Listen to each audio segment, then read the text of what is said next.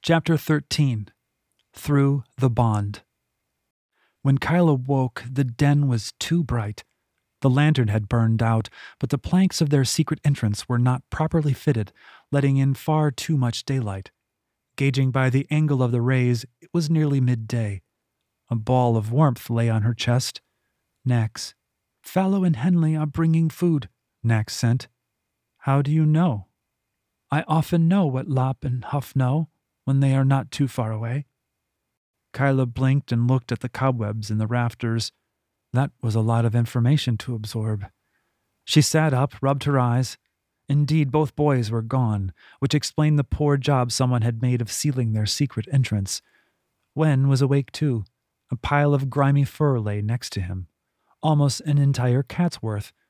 Ollie sat on his lap looking annoyed and naked. Wen must have used cane to cut out all the matted fur. It'll grow back, she said to the ornery beast. It was something Wen had said to her many times when he'd cut her hair. She liked it long, but it got ragged and untidy with all her sneaking about. Father valued cleanliness, and Wen valued whatever father had valued. They don't understand what we say to them, Wen said, only what we think to them. Is that true, Nax? The little gray's ears quirked, but the cat offered no answer. Not right away. But then she lifted her head and looked at Ollie. Ollie says that Wen wants me to tell you that you did well. It took less than a heartbeat for Kyla to get the significance of what had just happened. She blew out her cheeks and laughed. Oh, I could, she thumbed her chest, and the cats could, she wagged her finger between Nax and Ollie, and we could steal anything we want when finished. He smiled all the way into his eyes, still sunken, still dark, but livelier than she'd seen in an age. The bond with Ollie hadn't healed him, but it had strengthened him, and with that strength returned his lovely, conniving mind. No one could think up a caper like Wen. Had he been well, they'd be recovery agents already. Tell Ollie to tell Wen that I didn't get any gold last night. He knows that already. Tell him. Nax rolled onto her back and yawned. Nothing happened. Did you get my message from Ollie? she asked Wen. There was a moment of silent communication between her brother and his cat. Uh, no. Nax, I'm not your. But whatever Nax wasn't, Nax couldn't say. A distinct sensation of flicking tail came through the bond, a disconcerting feeling for a tailless human. Kyla squirmed. Stop that. Would you please relay my message? Why don't you make mouth noise and tell him?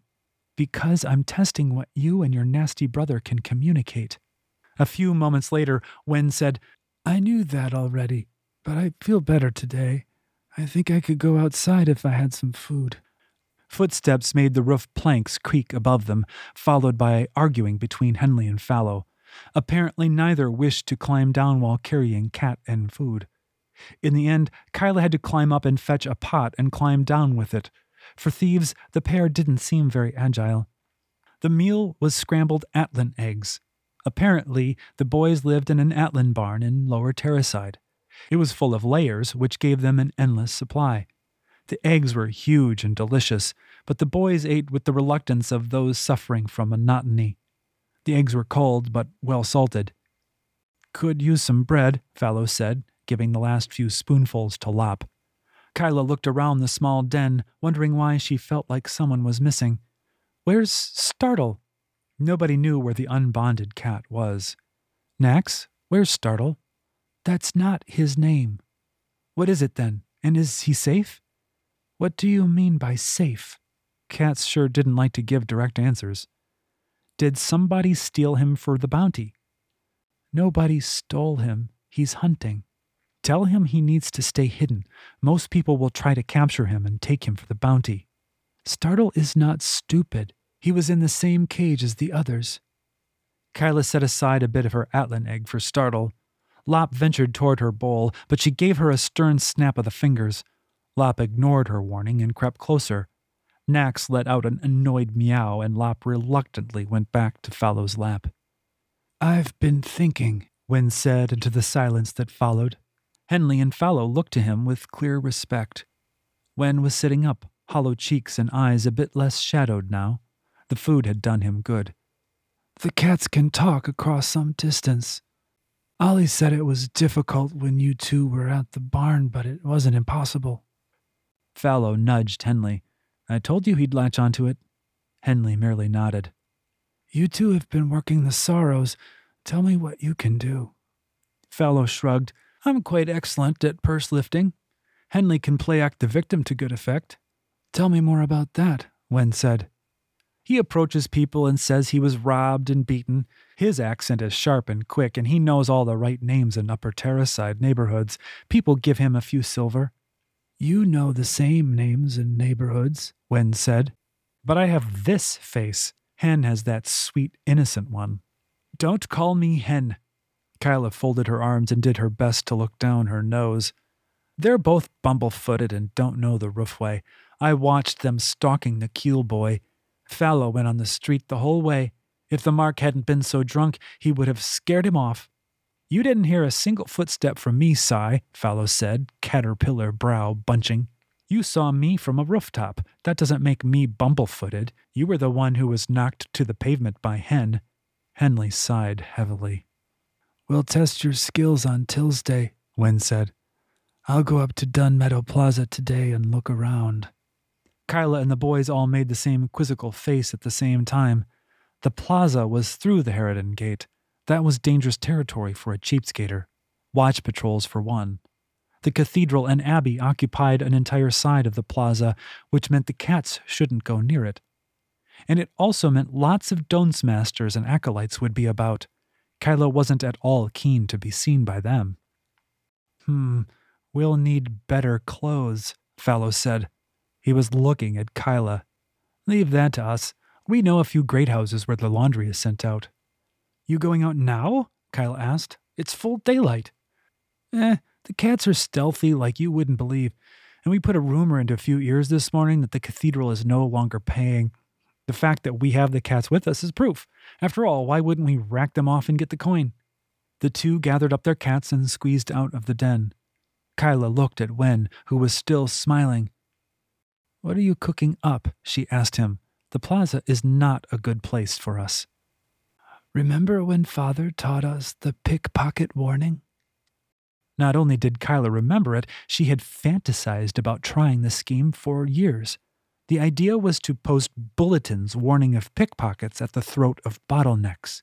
When people saw them, they patted their purse to make sure it was still there, which showed pickpockets just what they wanted to know. Uh, but we don't have the bulletins, she said. But I know where to get them. Somebody owes me a favor. Lots of people owed Wen favors but she'd never known him to collect before. She considered who would have such bulletins and realized there was a letterer off Seidel Street that Wen had helped during a downpour. She couldn't remember the name. I'll see to it, he said. You should rest. I want you placed to watch people petting pockets. She nodded appreciatively.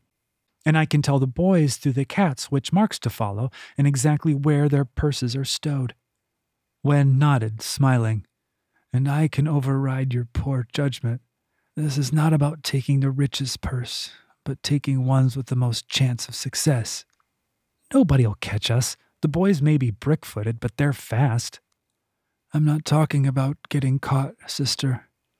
Success means not being seen at all, not by the mark, not by anyone else. No witnesses. If there was a creed to Father's method of stealing, it had been that.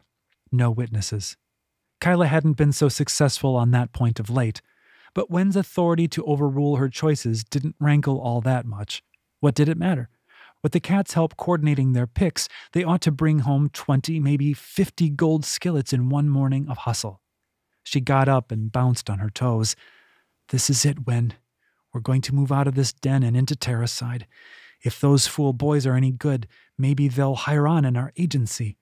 Think of how good we would be coordinating job after job with these cats. Wen leaned his head back. The excitement was beginning to tire him. His color was good and his eyes were bright, but his cheeks were beginning to sink in and his breath went shallow. I can think of nothing else. Kyla's own enthusiasm didn't wane so much as a cat's whisker. She lay back and counted coins in her mind. This was it. This was their way out of Cheapskate.